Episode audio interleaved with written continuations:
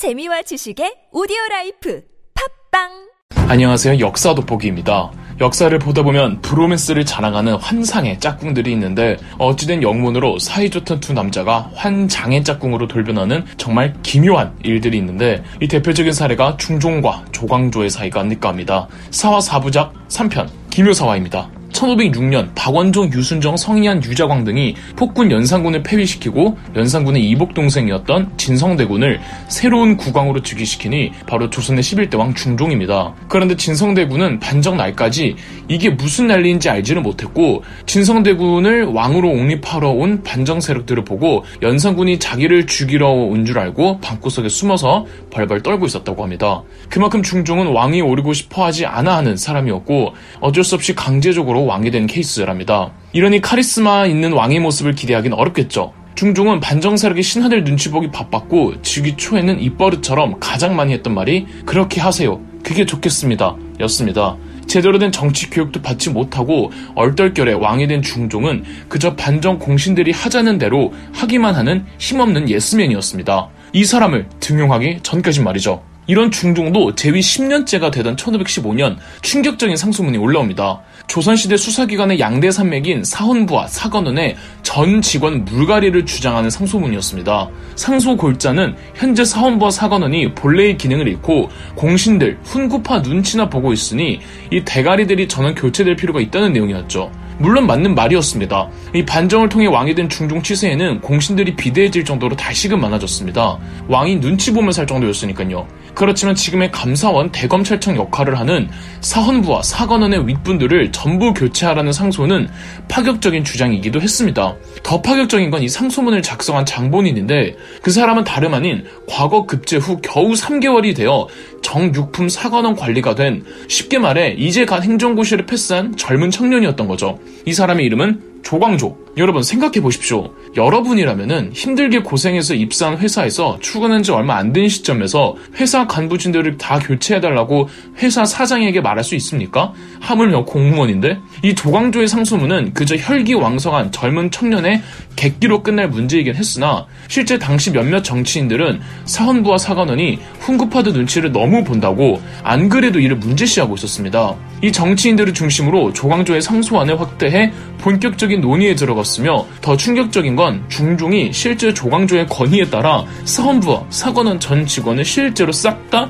갈아버렸습니다. 소심하기만 했던 중종이 급발진을 하는 거죠. 이 일로 이 젊은 청년 정치인 조광조는 일약 스타덤에 오릅니다. 성종이 처음 공신세력인 훈구파를 견제하기 위해 살인파들을 등용할 때 그 대장 역할을 해주었던 사람이 김종직이었죠. 김종직과 그의 빠돌이들이 살인파를 처음 형성했는데 무오사화와 갑자사화를 거치며 그 세력이 많이 위축된 상황이었습니다. 김종직의 제자 중에 김굉필이라고 있었습니다. 조광조는 바로 이 김굉필의 직계 제자입니다. 그러니까 조광조도 계보적으로는 정통 살인파라고 할 수 있죠. 조광조는 이 김굉필을 상당히 잘 따랐던 것으로 보이는데 김굉필이 갑자사화 때 사약을 받고 죽습니다. 분명 조광조는 스승의 죽음을 보고 느끼는 바가 많았을 겁니다. 시원시원하고 물불 안 가리는 조광조의 성격에 소심한 중종은 조광조를 더욱 가까이 하기 시작했고 조광조의 출세의 가도는 반짝반짝 빛이 났습니다. 조광조의 상소사건이 있던 당시 조광조의 품계는 정육품, 딱 과거급제하면 시작하는 벼슬 품계죠. 그런데 3년 후 1518년 조광조 품계는 정삼품, 그리고 또 얼마 안 있어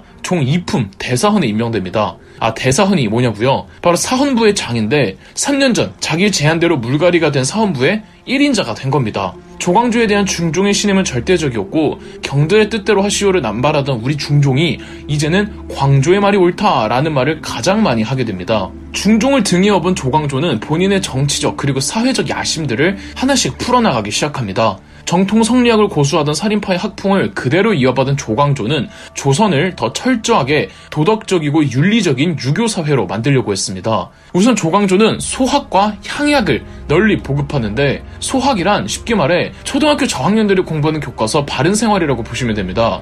다소 가소로워 볼 수는 있으나 조광조는 만약 어른들이 아이들에게 가르치는 내용 그대로 어른들이 행한다면은 나라의 기강이 바로 선다고 말하자 여기에 또 감동한 중종은 소학을 사대부들에게 필독서 마냥 무조건 읽게 했습니다. 그리고 향약은 지방 마을 단위의 향촌 자치 규약입니다. 향약 규약을 전국 곳곳에 퍼뜨려서 전국적인 유교 분위기를 고착화시켰죠. 이러니 조광조 빠돌이 학생들과 청년 정치인들이 또 얼마나 생겼겠습니까? 유생들과 청년 정치인들 사이에서 조광조 붐은 예전 김종직 붐 때보다 훨씬 더 뜨거웠습니다. 여기에 조광조는 더더욱 살인파들을 등용하고자 중종에게 과거 시험의 비중을 조금 줄이고 추천제 형식의 관리 임용 제도인 현량과를 주장했습니다. 현량과가 실시되면은 실세인 조광조가 지방의 사람들을 대거 등용할 게 뻔했기 때문에 훈구파 권세가들은 반대를 했으나 조광조 팬클럽 회장이었던 중종은 다 무시하고 조광조 편을 들어주어 현량과를 실시했습니다. 이렇게 중종과 조광조는 천생연분인 듯 했으나 중종이 처음으로 조광조에 대해 언짢아하는 일이 발생했습니다. 바로 소격사 폐지죠. 소격사란 왕실에서 주관되는 도교적 행사를 담당하는 부서입니다. 비록 조선이 유교 국가였으나 과학이 발달하지 못한 시기였고 한반도의 토착 민간신앙에 기반을 둔 도교 행사는 삼국시대 이래 국가의 중대 행사이기도 했습니다. 하지만 조광조 휘하 사람들은 성리학의 절대화를 고집했기 때문에 소격사를 이단화적인 종교로 해석했죠. 하지만 왕실이든 사대부든 백성이든 한국인이라면 누구나 어느 정도는 토착신앙에 마음이 갈 수밖에 없을 겁니다. 중종은 유교를 숭상했던 선대왕들조차도 소격사를 폐지 안 한 데에는 이유가 있다며 처음으로 중종은 조광조의 권위를 들어주지 않았습니다. 이에 조광조를 따르는 젊은 관리들이 집단 사직을 하기 시작했고 성균관 유생들도 멋대로 등교를 거부했습니다. 고집을 부릴 줄 몰랐던 중종은 한음 수 없이 소격사를 폐지했으나 조광조가 동원할 수 있는 힘을 보고 중종 개인 입장에선 다소 찝찝했을 겁니다. 탄력을 받은 조광조와 조광조 빠돌이들은 신나서 노비제도, 토지제도, 세금제도 등 다양한 방면의 개혁안을 올렸습니다. 결정적으로 1519년 살인파 중 한 명이 위훈삭제를 들먹였습니다. 위훈이란 거짓된 훈장입니다. 중종 반정 이후 반정의 공을 인정받아 공신으로 임명받은 숫자가 너무 많다며 실제로 반정에 참여를 했으면 모를까 참여하지도 않은 채 이름만 올려서 국가로부터 받는 혜택이 너무 많아 국가 재정을 좀먹는다며 거짓된 훈장 위훈을 삭제하자는 제안을 합니다. 여기에 조광조가 지지를 해주었죠. 실제 위훈 받아먹은 훈구파들이 대부분인 건 맞았습니다. 그리고 이 공신들이 국가로부터 받은 혜택과 토지 때문에 문제되고 있던 부분도 한두 가지가 아니었고요. 하지만 가장 화가 난 사람은 중종이었습니다. 논공 행상을 개정하는 건 중종 입장에서는 자기 결정을 번복하는 행위거든요. 그런데 훈구파들조차 위훈 받은 놈들이 문제는 문제라며 또 조광조 편을 들어주자 또 중종은 하기 싫은 위훈삭제를 해주었고 소격수 폐지니 위훈삭제니 구체적인 정책 내용을 떠나 자기가 하기 싫어해도 조광조가 하고 싶으면 무조건 되게 되어 있구나를 느낀 중종은 충격적인 결정을 합니다. 1519년 남곤, 심정, 홍경주 등 조광조를 비롯한 신진 살인파들의 개혁에 탐탁치 않아 하던 보수적 성향의 대신들이 갑자기 중종과 개인적인 면담을 하는 빈도수가 늘어납니다. 이 면담 자리에서 무슨 대화가 오갔는지 실록에서조차 적지 못할 정도로 비밀리에 진행되었습니다.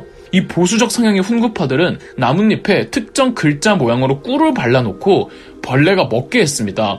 그러면 벌레가 먹은 꿀 모양대로 글자가 나올 거 아닙니까? 보수파들은 이 나뭇잎에 새겨진 글자를 들고 중종을 찾아가서 이 궁궐의 나뭇잎에 주초위왕이라는 글자가 새겨졌다며 조광조 휘하 그 일당의 검은 마음을 경계하고 국왕의 권위에 도전한 죄를 물어야 한다고 주창했습니다. 주와 초를 합치면은 조광조의 조자가 됩니다.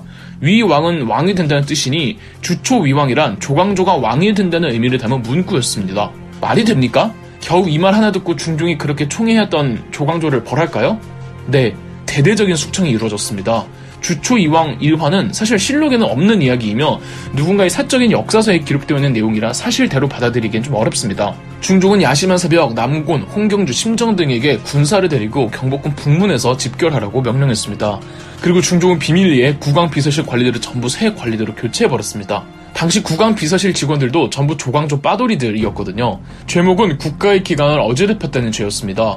이와 왕의 비서실 외에도 조광조는 물론 조광조를 따르는 신하들 전부 체포하고 하옥시켰습니다. 조광조 등이 체포된 게 11월 15일 위훈이 삭제되고 4일 만에 벌어진 일이었습니다.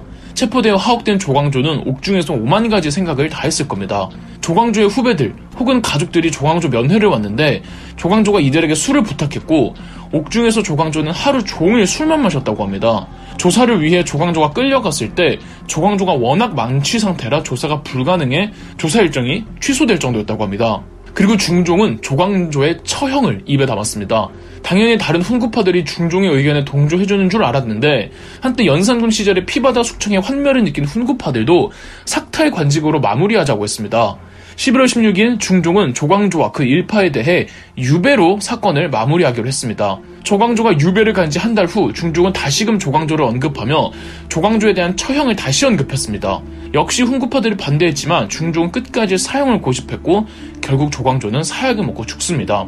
중종이 직접 발탁해 조선의 개혁을 도모했던 조광조는 중종이 내린 사약을 먹고 죽은 거죠. 조광조 일파 중 대표적인 인물이었던 김정, 기준, 안당 등 역시 전부 처형됐습니다. 조광조 일파 약 20여 명이 처형됐고 조금이라도 관계된 자들은 처형까지는 아니지만 정치적으로는 완전히 실각해버리죠. 이 사건이 바로 세 번째 사화 김효사화입니다. 나중에 율곡 이이는 조광조에 대해 조광조가 도학을 실천하고자 왕에게 왕도의 철학을 이행하도록 간청하기는 하였지만 그를 비방하는 입이 너무 많아 비방의 입이 한번 열리자 결국 몸이 죽고 나라를 어지럽게 하였으니 후세 사람들에게 그의 행적이 경계 대상이 되었다고 평가했습니다. 여러분은 조광조에 대해 어떻게 생각하시나요? 그럼 역사돋보기였습니다.